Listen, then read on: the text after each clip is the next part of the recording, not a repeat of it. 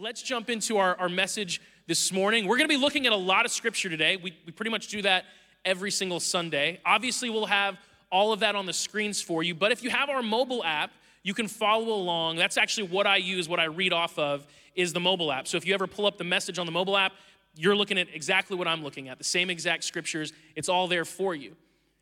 I, I say all this to say that when we get together on Sunday mornings, what we're really doing when we, when we learn together is we're opening up God's word and we're asking Him to speak to us. God's word, scripture, the Bible, whatever you want to call it, is powerful. It's incredibly powerful. It's insanely practical. I cannot think of a single problem any person in this world could encounter that God's word doesn't have something to say about it. I can't think of one. I've tried. I've literally tried. I've sat with friends being like, let's try to think of one situation someone could find themselves in and, and be like, oh, yeah, there's not, sorry, there's no scripture for that. There aren't any. And what's so amazing about scripture, and if you're new to the whole Jesus thing, church thing, like this is something you need to know, is there are certain things about God that you can get by observation. There are certain things about God, about life, that I can learn just by observing. By opening my eyes and experiencing life, I can go, ooh, I think God is like this. That's true. But there are whole other aspects of God and whole other aspects of our lives that you can only get through revelation. The only way you will ever understand it is if God reveals it to you.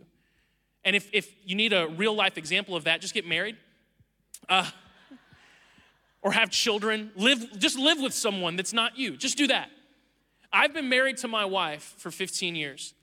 And uh, yeah, that's awesome. You should clap for her because that's actually the, uh, I don't mean clap for her like she's won a prize. I mean clap for her because that, that is like, uh, that's an accomplishment to be, to be with me for 15 years. I don't even want to be with me that long. So it's, you should go, wow, Megan, you have tremendous endurance and patience. You should be celebrated. But, but like we've been married 15 years and daily she does things and I don't get it. I don't understand her. And there's things I've learned about her by observing but there's a lot of stuff that I'm just never gonna understand unless she lets me in. And that's why frequently, as a man, I'm like, what, what's, what are you, what's going on? Like, tell me what is, like men, those of you who are married, just how many times you ask a week, what's wrong? Like a lot? Any guys, oh, you ask that question all the time? It's because we don't understand. And we, observation is not enough. We need revelation. Ladies, reveal to us what we will never be able to understand unless you help us. God's the same way. There's things about God that we'll never understand unless He reveals it to us. When we open up Scripture together, when we dive into it with an open heart and an open mind, we learn things about God. We learn things about ourselves, about life. It's powerful. And if you're new to the whole Jesus thing, don't be intimidated by it because you were created by God with the capacity to understand all of this. And you'll be amazed at how quickly the dots connect for you because you're meant for this. You're meant to understand the God who created you, at least as much as a human being can. So, with all that said, we're in a section of scripture right now that it's the very end of Romans chapter 8. Romans is pretty much universally understood to be one of the most complicated, complex, deep dives into what it really means to follow Jesus. So, it's a great place to start if you're new. And we happen to find ourselves in the climactic moment of the book of Romans. The end of Romans chapter 8, it is the climax. It is that moment that so many people go, that is my favorite scripture. That is my absolute favorite thing. I don't know anyone who says Romans 9. If you know Romans 9, that's what we get to go to soon. I may be delaying that as long as possible because it's really tough. No one says Romans, Romans 9 is their favorite, but everyone's like Romans 8. And, and here, if you don't know why, you'll see why. This is awesome. Let's read this together. Romans chapter 8, verses 31 through 39. This is so good. What shall we say about such wonderful things as these? The name of this series, as we explore this, is Wonderful. What shall we say about such wonderful things as these? If God is for us, who can ever be against us? Since he did not spare even his own son, but gave him up for us all, won't he also give us everything else?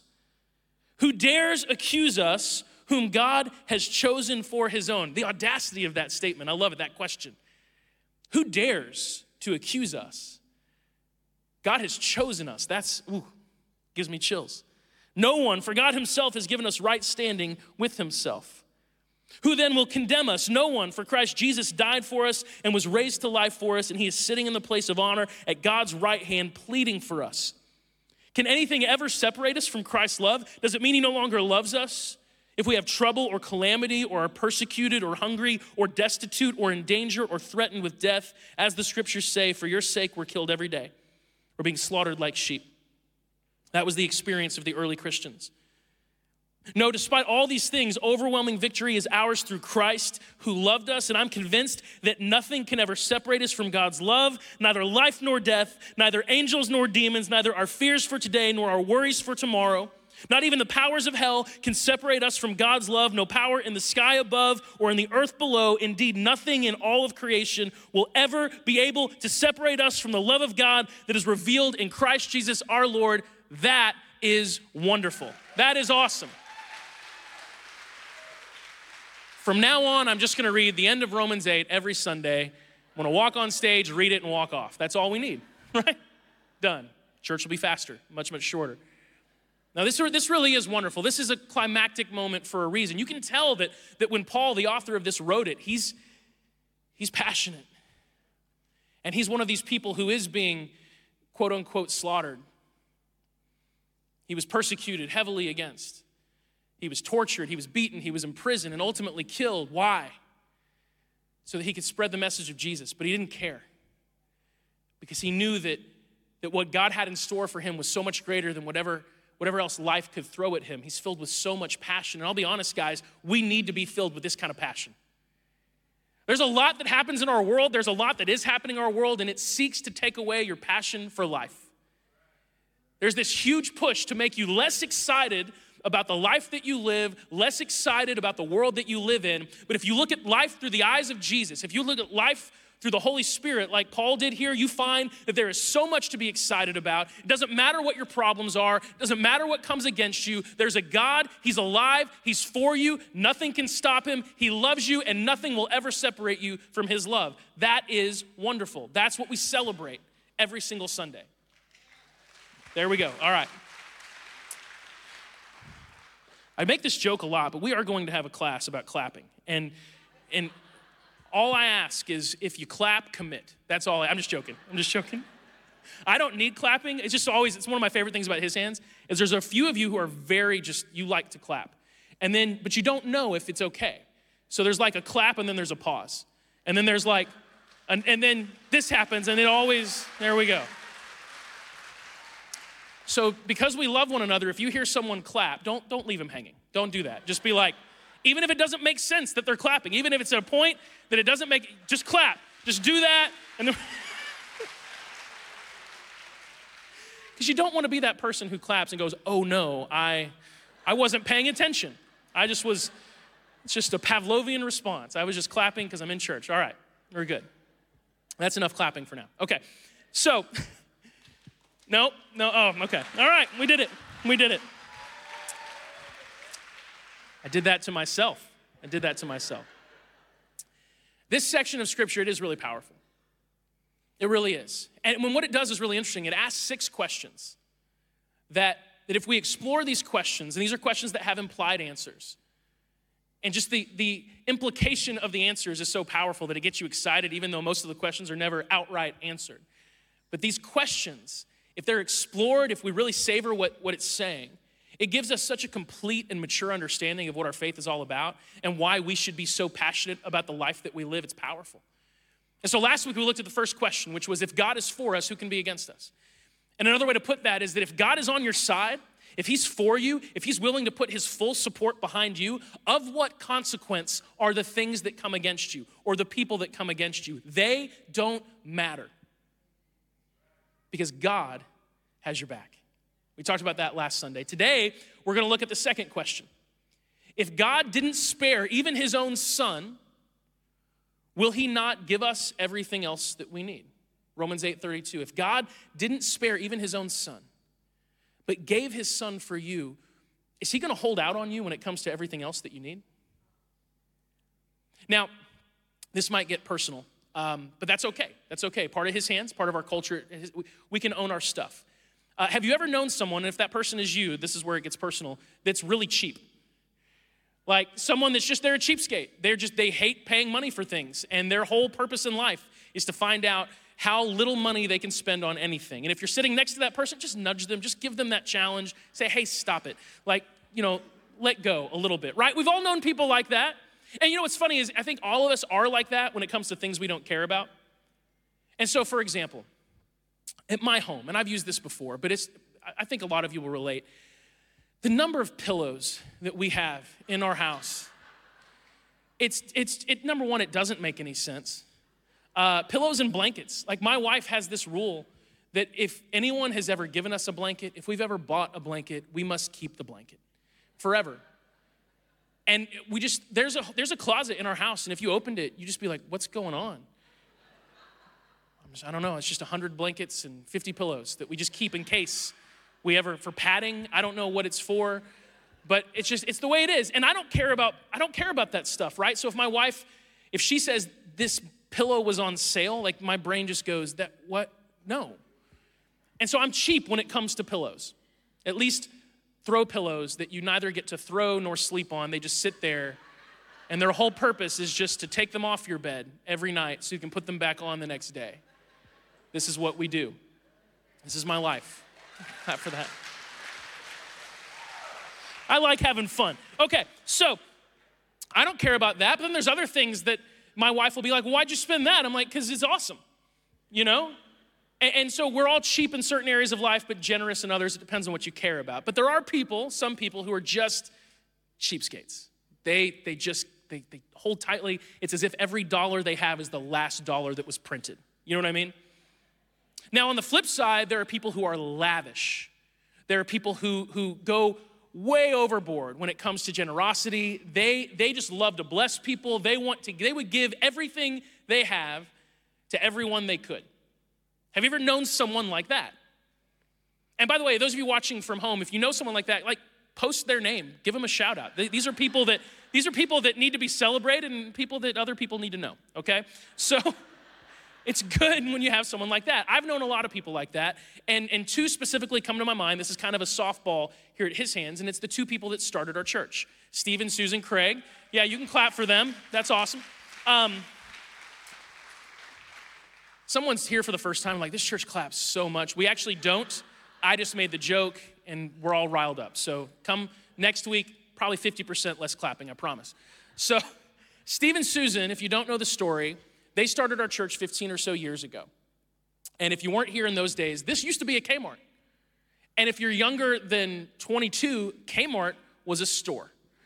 Uh, and it was like Walmart, but way worse. And so it's not really around anymore. And Kmart's were amazing at going out of business. And so, uh, so this used to be one of those. And the only remnant we have of Kmart is we call our coffee shop Blue Light Coffee. And that's because Kmart had the Blue Light special. So that's the little, that's, that's all that's left. We used to have a Kmart shopping cart. It was in the building. I haven't seen it in years. Don't know what happened to it. Someone took it. But now we still have Blue Light Coffee. That's all we've got. Steve and Susan were really successful business people. They sold a company. They asked a question that almost no one ever asked. They said, Hey, God, what do you want me to do? What do you want us to do with what you've given us? Most people go, What do I want to do with what I have? But they said, What do you want us to do with what you've given us? And God thinks outside the box. So it's a dangerous question to ask God, What do you want me to do with what you've given me? Because He might answer you like, You know that Kmart on Highway 92? That went out of business seven years ago, I want you to buy that and turn it into a church. All right? But that's what God told them. That's what they did. And they went all out and they spared no expense. They like literally spared no expense. It was all their personal finances and, and they cut zero corners. In fact, a few years ago, I, would only been in this leadership role here at the church for a few months. I got my first taste of just how lavish and in some ways overboard crazy Steve and Susan were our building had, had gotten old enough that for the first time we were dealing with things beginning to break. Things were, were now at their life cycle, right? And one of the first things that went was a, a faucet in the men's restroom that's right over here. And so, faucet, it's one of those battery powered faucets that you know you put your hand under and water comes on, and it broke. It, it, was no longer functioning. We tried to fix it. It's, it's gone. It's toast. We need to get a replacement. So, our facility person said, Hey, I found the exact faucet. I looked up the serial number, and uh, it's $600 for the faucet. Now, he said, I found one that looks almost the same, and it's $40. Which one do you want me to buy? And I'm not a cheapskate. But guys, this, we're no, this is not like they use their money. Now this is all our collective giving, and we have to be really wise with it. So I just want to let you know we got the $40 faucet. Okay? So yeah. There you go. But, but I want to show this to you. This is important. Here's, here's the $600 faucet. And it's just, wow. Look at it. Money well spent. And then here's the $40 faucet. So here's $600. Here's $40. And here they are side by side. And now all the men who use that restroom will never be able to stand there and not look at those faucets. You'll never be able to see it. You've looked at them, you've never noticed the difference, but that's that. Now, here's, here's what, when, when that happened, this is what, what hit me.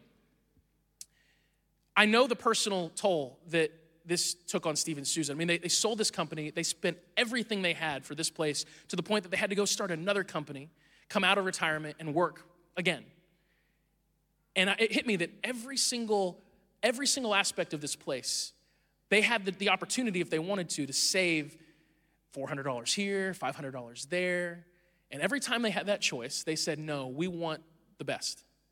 Now, here's what makes that really amazing is this was not a church that was designed with like, oh, this, this is a church for really wealthy, successful people. By the way, if you are wealthy and successful, don't leave. We need you. Um, but like, we need a few of you, okay?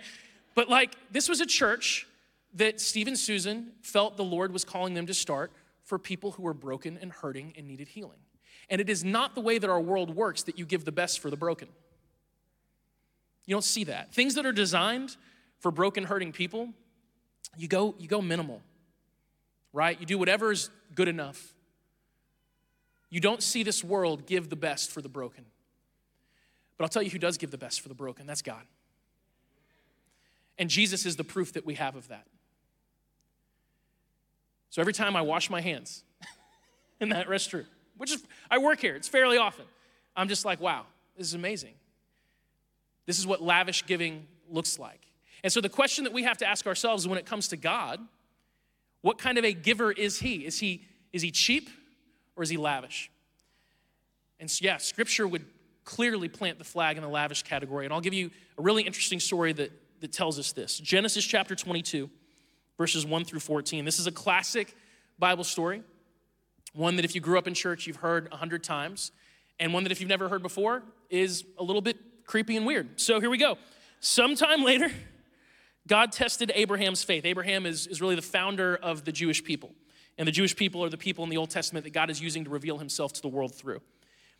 Abraham, God called. Yes, he replied, Here I am. Take your son, your only son, yes, Isaac, whom you love so much, and go to the land of Moriah. Go and sacrifice him as a burnt offering on one of the mountains, which I will show you.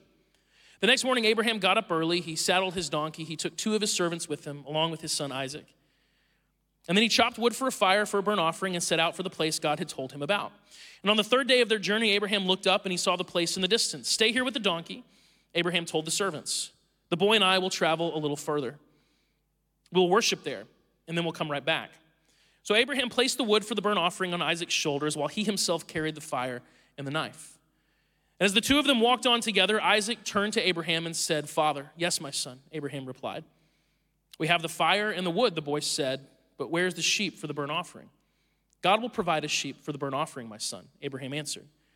And they both walked on together. When they arrived at the place where God had told him to go, Abraham built an altar and arranged the wood on it. Then he tied his son Isaac and laid him on the altar on top of the wood. And Abraham picked up the knife to kill his son as a sacrifice. And at that moment, the angel of the Lord called to him from heaven Abraham, Abraham. Yes, Abraham replied, Here I am. Don't lay a hand on the boy, the angel said. Do not hurt him in any way. For now I know that you truly fear God. You have not withheld from me even your own son, your only son. Then Abraham looked up and saw a ram caught by its horns in a thicket. So he took the ram and he sacrificed it as a burnt offering in place of his son. Abraham named the place Yahweh Yireh, which means the Lord will provide. And to this day, people still use that name as a proverb on the mountain of the Lord, it will be provided. Now, a couple of things. This is a, a scripture that is telling us about something that happened 3,000 plus years ago. And in the ancient world, in that world, animal sacrifice, that was the normal way to worship God. Is anyone grateful that that is not the normal way anymore? All right, yes, now we sing songs. Now we, it's good. Thank you, Lord. At first glance, this is the story of a really demented God demanding a sacrifice. But please understand, and we'll come to this a little bit later, this is not the story of a God who demands a sacrifice. This is a story of a God who provides a sacrifice. And see, the ancient world, like Abraham, would have, would have lived in a culture where unfortunately sacrificing people was commonplace, sacrificing children was commonplace. And so Abraham would have understood this context very well and, and would have been like, oh, okay, I guess, I guess God is, is like that. Like all the other false gods in this world. I, I guess this is how it is. And, and God, it's almost like he's, almost think of it like a performance art piece kind of thing, where he's, he's making sure Abraham understands and all of us understand no, no, no, I am not the kind of God that demands a sacrifice like this. I'm the one who provides the sacrifice. Now, this story is a really interesting story. We could actually look at it from a bunch of different angles. In many ways, it's, a, it's an Old Testament picture of Jesus. Actually, in some really, really cool ways. For example, uh, this area, it, he was told to go to the Moriah Mountains. This is the same area that would one day later become Jerusalem. Mount Moriah, one of the specific mountains in that place, is where the temple was built, the same temple that Jesus tossed the, the tables over and created all the fuss that he created right before he was crucified. Jesus would have been crucified in this same place.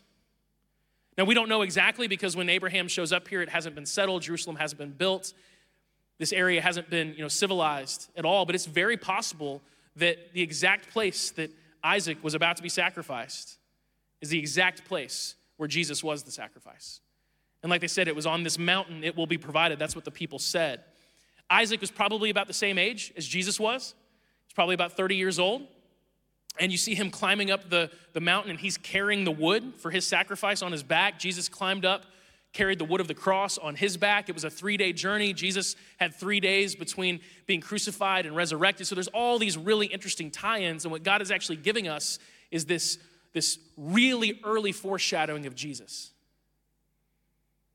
Even that ram that was provided.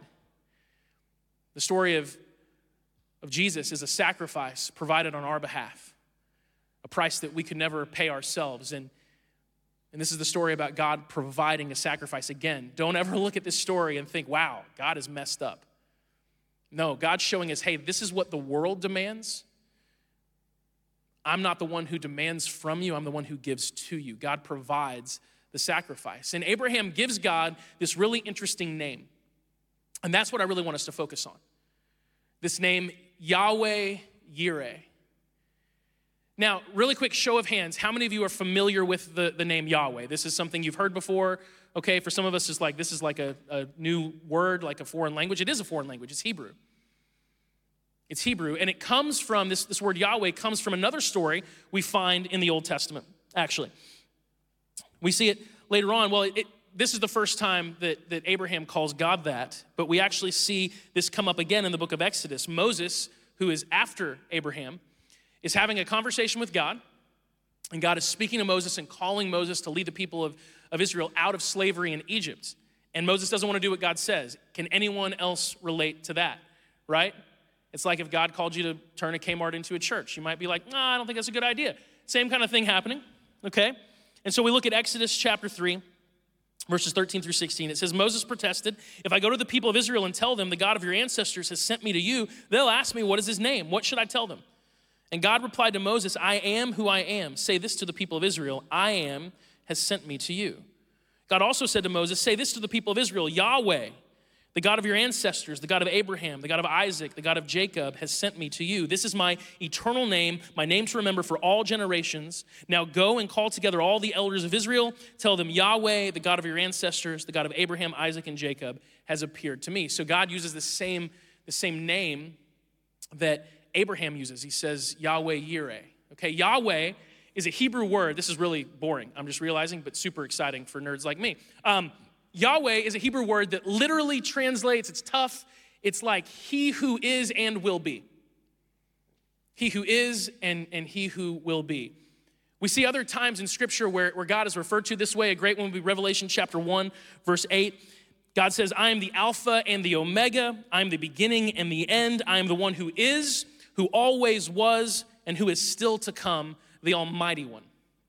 The one who is, the one who was and the one who is to come. That's, that's Yahweh.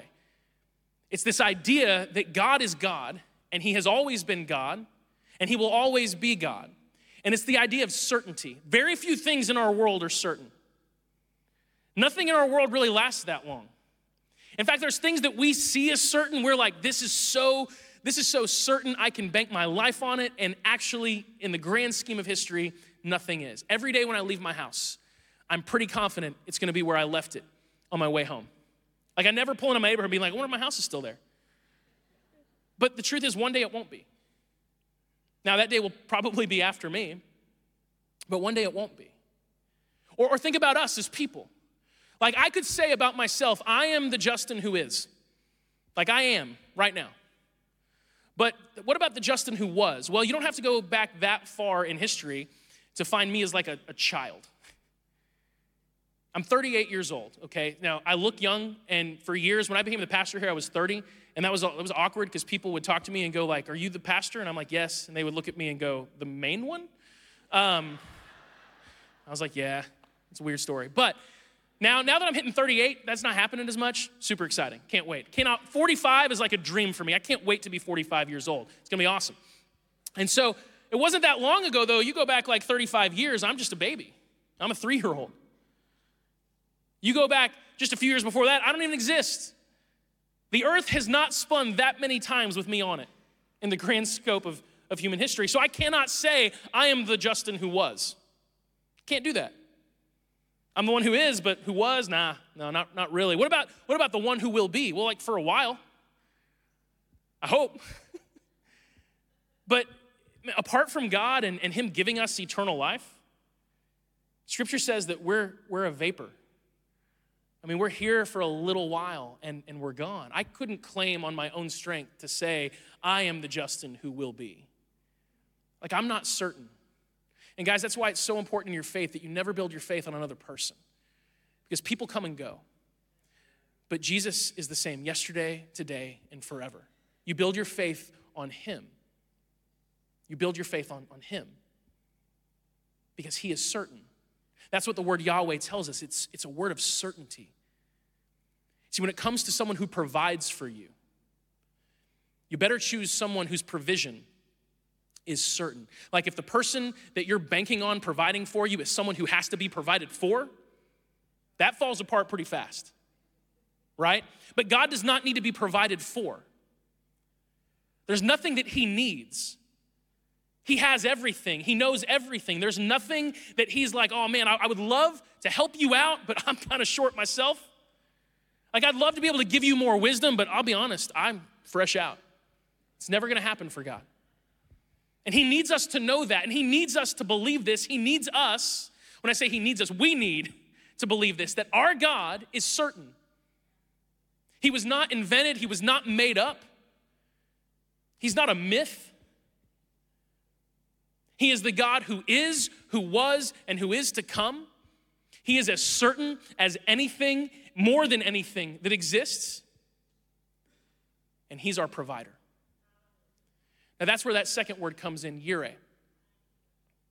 Yireh means to provide. To provide. God provides. You can bank on it, it's certain, and He provides what you need. And He gives it to you lavishly, in abundance.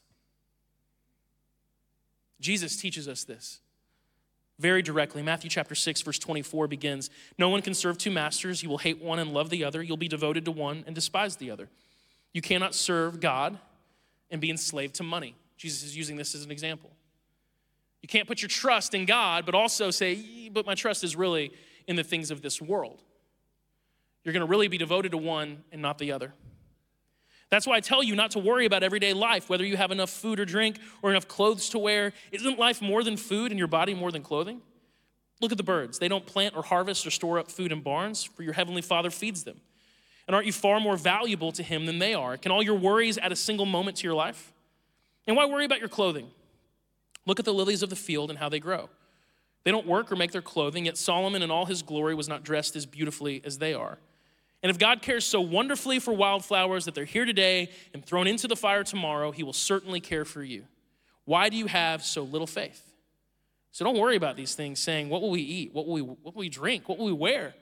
These things dominate the thoughts of unbelievers, but your heavenly Father already knows all your needs. Seek the kingdom of God above all else and live righteously, and He will give you everything you need. So don't worry about tomorrow, for tomorrow will bring its own worries. Today's trouble is enough for today. Now, this is one of those teachings of Jesus that we both love and also, deep down inside, think is nuts.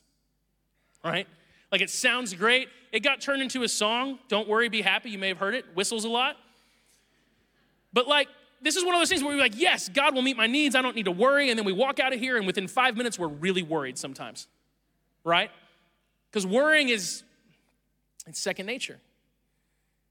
Like it's so easy to worry. It's so easy to become obsessed with, well, what if that happens? Well, what if that happens? What if this? What if that? Do you know what the answer to every what if question you could ever possibly think actually is? God. Like, what if, what if this goes wrong? Uh, uh, God. The one who is, was, and, and is yet to come, he will still be God. Well, what if this in my family goes, goes south? And what if all my plans and all the things I've been working for, what if it doesn't work out? What if this risk that I've, I've taken, what if it doesn't pan out? What if it all falls apart? Well, guess what happens? If that happens, God happens. Because God is the one who is, who was, and who is yet to come. He is Yahweh. He's certain, and He is a provider, and He has promised to give you what you need. One of the, the first lies that we believed as people that led us to sin was the lie that God is holding out on us. That God is holding out on us. The story of Adam and Eve in the garden. God creates them. He tells them, hey, eat freely. Don't eat from the fruit of the tree of the knowledge of good and evil. If you've never read that story, I encourage you to read it. It's not a long one. If you eat that, you're going to die. It'll, it'll kill you. That's what he's saying.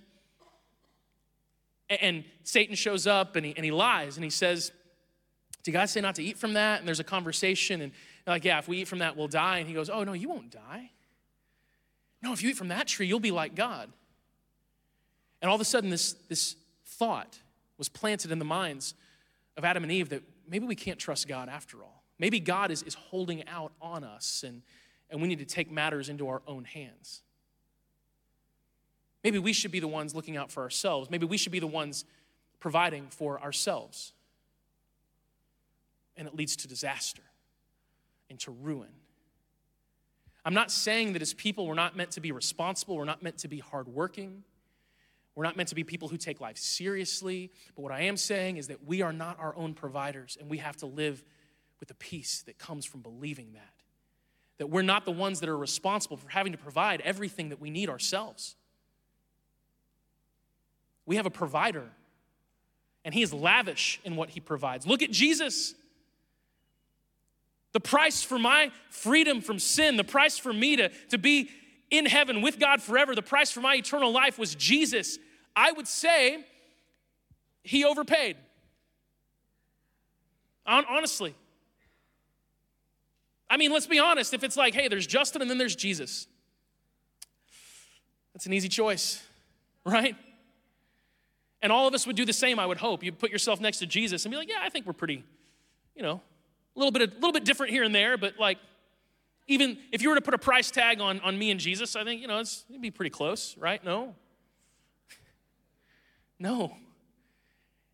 I know this is a stupid analogy, but it's like a $600 faucet. You know, like who even knew that that existed? like it's, it seems like overkill unless you're someone who desires to give the best for the broken. God has not held out on you.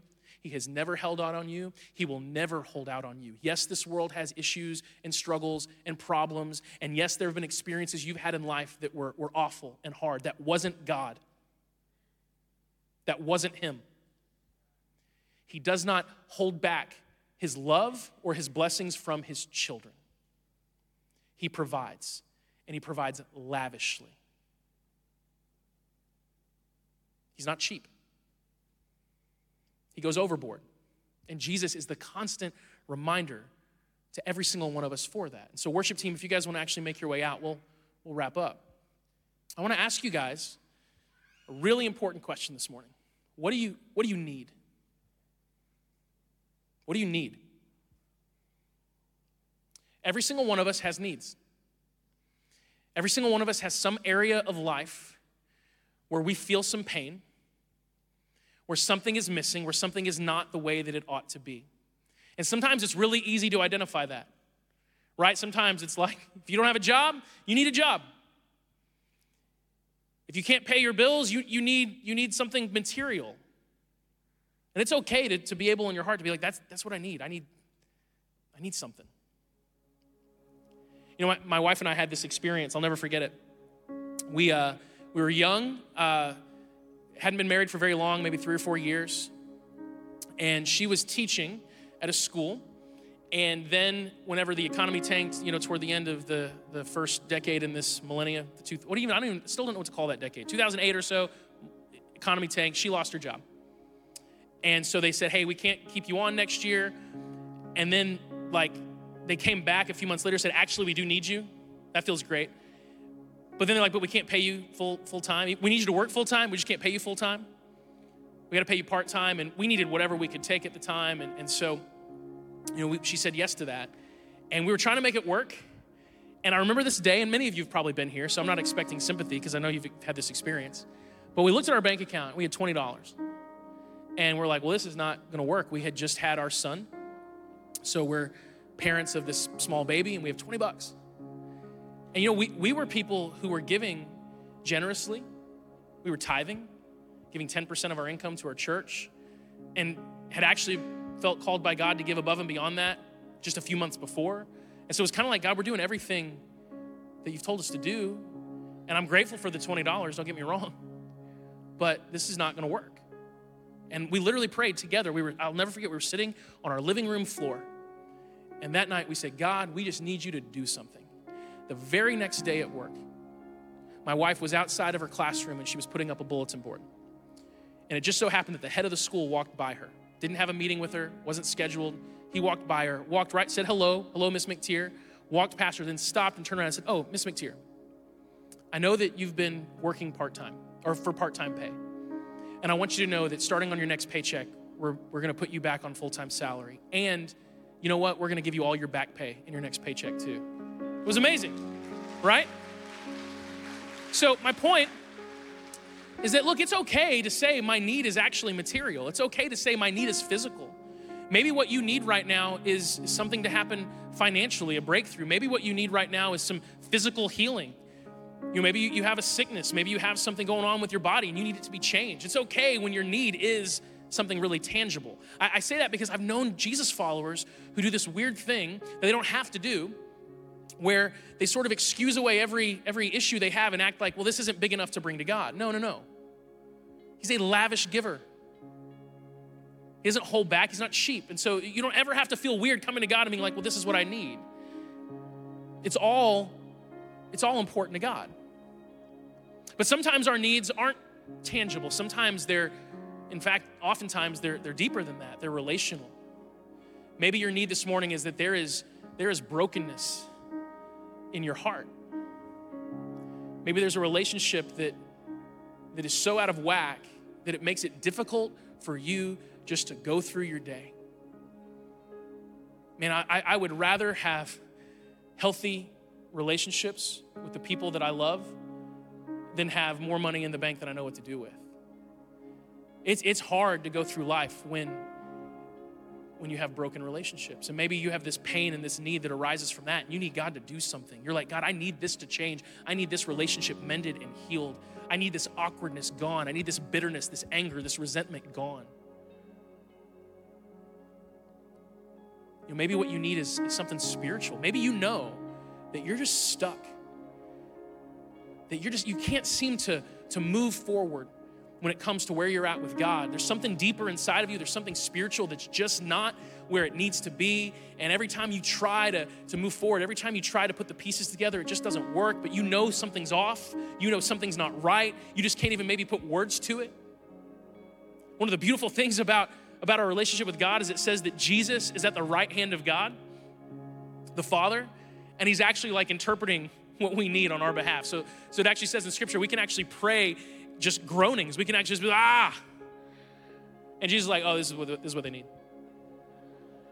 We don't even know, know what it is. As a dad, I experience that all the time. Sometimes my kids, they just can't express what they need and they just yell, they just make noises. And I have to try my best to interpret what those noises mean. What do you need this morning? What needs to change? I want to ask another question Have you asked God for that? And have you asked God for that today? And have you asked God for that with the faith and the belief that He is Yahweh Yireh, that He is the, the certain God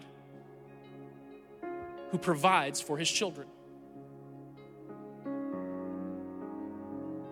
Have you asked boldly? Hebrews chapter 4 tells us that because of Jesus and what he's done for us, now we can enter God's throne room boldly and we can ask directly for the help that we need, the mercy and the grace and the help that we need. We don't have to, to be shy about it. We don't have to, to be like, hey, Lord, I know you're busy and you've got bigger fish to fry, but like, I have this problem. No, we can be like children who just run right, right to our Father, jump in his lap and just say what we want. My youngest son Eli is three years old. I love this kid so much. He's, he's a bit demanding. You know, it's like he thinks I work for him. It's funny, I used to wait tables, and I feel like that same thing again, except sometimes he'll sit on our couch and he'll just go, Milk! And the other day, the other day, like I realized, I'm like, wow, he's like trained me well because he just yelled milk, and I was like, on it. And so I go to the fridge, I get the milk that I bought, and I put it in his cup, and he's just sitting on the couch watching a show, and I walk up to him, and he could like hear me coming, he just reached his hand up like this. Didn't even turn around to acknowledge me, and I just handed him the milk, and he's like, like that. I'm like, wow, this is, this might need to change. Uh, but hey, I applaud his boldness. I applaud his confidence that his father desires to give him what he needs. I gave him milk, right? I didn't put like apple cider vinegar in the in the cup and be like, ha ha, take this. I might have wanted to, but I didn't. I'm not a better father than God. I'm not a better provider than God.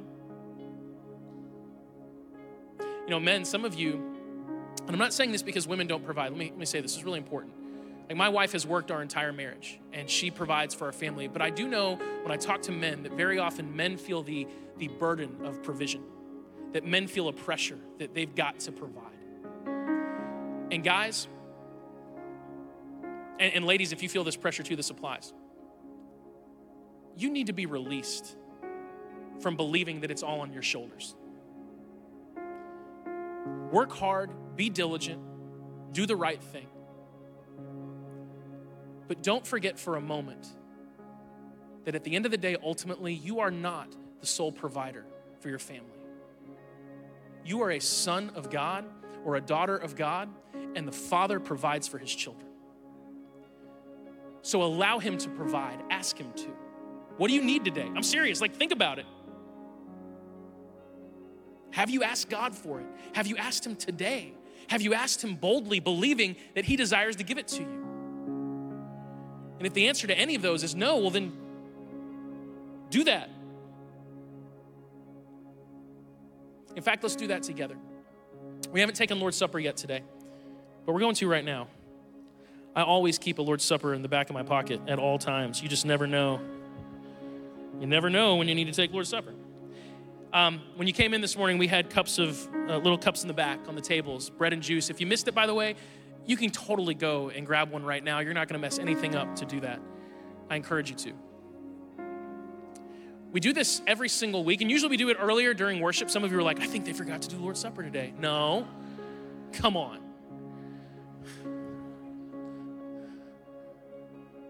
Now, this, this is a little mini meal that reminds us about who Jesus is and what he's done for us. And, and every week as we take Lord's Supper, we always try to, to ask the Lord to give us sort of a, a, a unique angle on it. Because that's the way God is. He's so amazing that you, you got to look at him from every angle possible. Every time you do, you see something new. But then sometimes it's just obvious. And so here we are, we're doing this, this message this morning about God as our provider, right? If he didn't spare even his own son, do we think he's not going to give us everything else we need? You think he's not going to give you what you need to get through life? He's not going to give you those things that, that you have to have? Whether it's material or whether it's something deeper, whether it's the strength or the wisdom or the perspective to get through the situation you're in, He's going to give it to you. Why? Because of this, because of what this means, what it represents. He didn't spare His own son. You know, it's interesting that story with Abraham. God is like, Abraham, I will never ask you to sacrifice your son for me. But God sacrificed his for us. He held nothing back because he's a lavish giver, he's a provider. And the bread in this meal represents Jesus' body, which was broken on the cross, and he did that willingly. Just like Isaac carried that, that wood on his back, knowing what he was doing. Jesus walked with the wood of the cross on his back after it had been brutally and savagely beaten and torn apart. He would have experienced a kind of physical pain that few of us could even imagine. But he went all the way and he provided his own life for you. And the juice that it's on the other side of the cup represents his blood, which was spilled. You know, blood is precious. It really is. You know, if my children ever have a cut and it's bleeding, they, they know, even at a young age, this is, this is bad. Because this needs to be inside of me. It's life. It represents life itself, and Jesus gave his blood for you. This is provision of the most intense and lavish kind. You have been provided for. He has paid for you, and He went overboard. He didn't go cheap, He held nothing back. And as we take this meal together, we're, remem- we're remembering the fact that our God is Yahweh Yireh, the provider. And so let's do this. Let's take the bread and let's thank Him for it. Lord, we thank you for this piece of bread. It's small, but it represents something bigger than we could possibly express or put into words or wrap our minds around. Since you did not spare your one and only Son, help us to believe that you you are a God who will supply all of our needs. Lord, I pray that this, this meal reminds us of this, that it solidifies the fact that you are our provider, that we can trust you to give us what we need, that we can cry out to you when we need something, knowing that you hear our prayers and you will answer. Let's take the bread.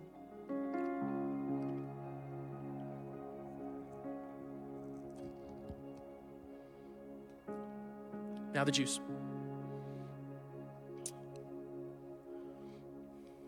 Father, thank you for this, this cup. Thank you, Lord, for the blood that it symbolizes. The precious blood of Jesus poured out on our behalf. Help us to believe, Lord, that since you did not spare your one and only Son, and Jesus, since you did not hold anything back on the cross, that you allowed yourself to bleed for us.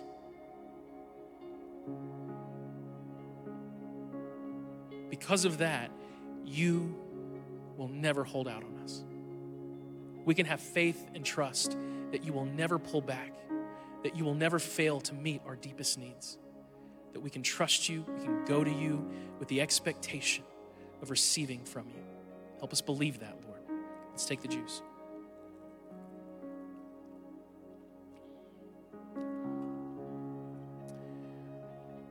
As we close, I just want to encourage you to keep asking that question What do you need? What do you need? Do, do not be someone who excludes your needs from the Lord. Don't be someone who, who evaluates yourself and goes, oh, I don't know if this is worthy of bringing to God or not. Bring everything to Him. Bring it all to Him and expect Him to answer you.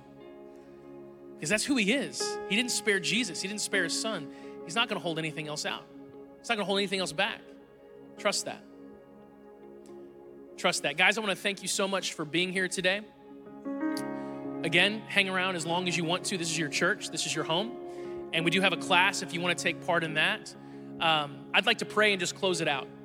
And we'll enjoy our, our Sunday together. So, Lord, thank you for being our provider. Thank you for being the God who gives. Thank you for being lavish.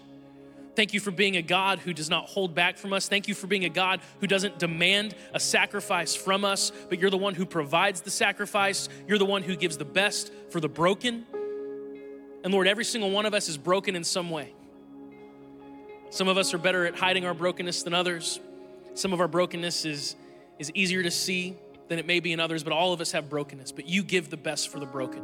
You go all out, you hold nothing back. You are not sheep. You are lavish, but help us believe that. Help us trust that.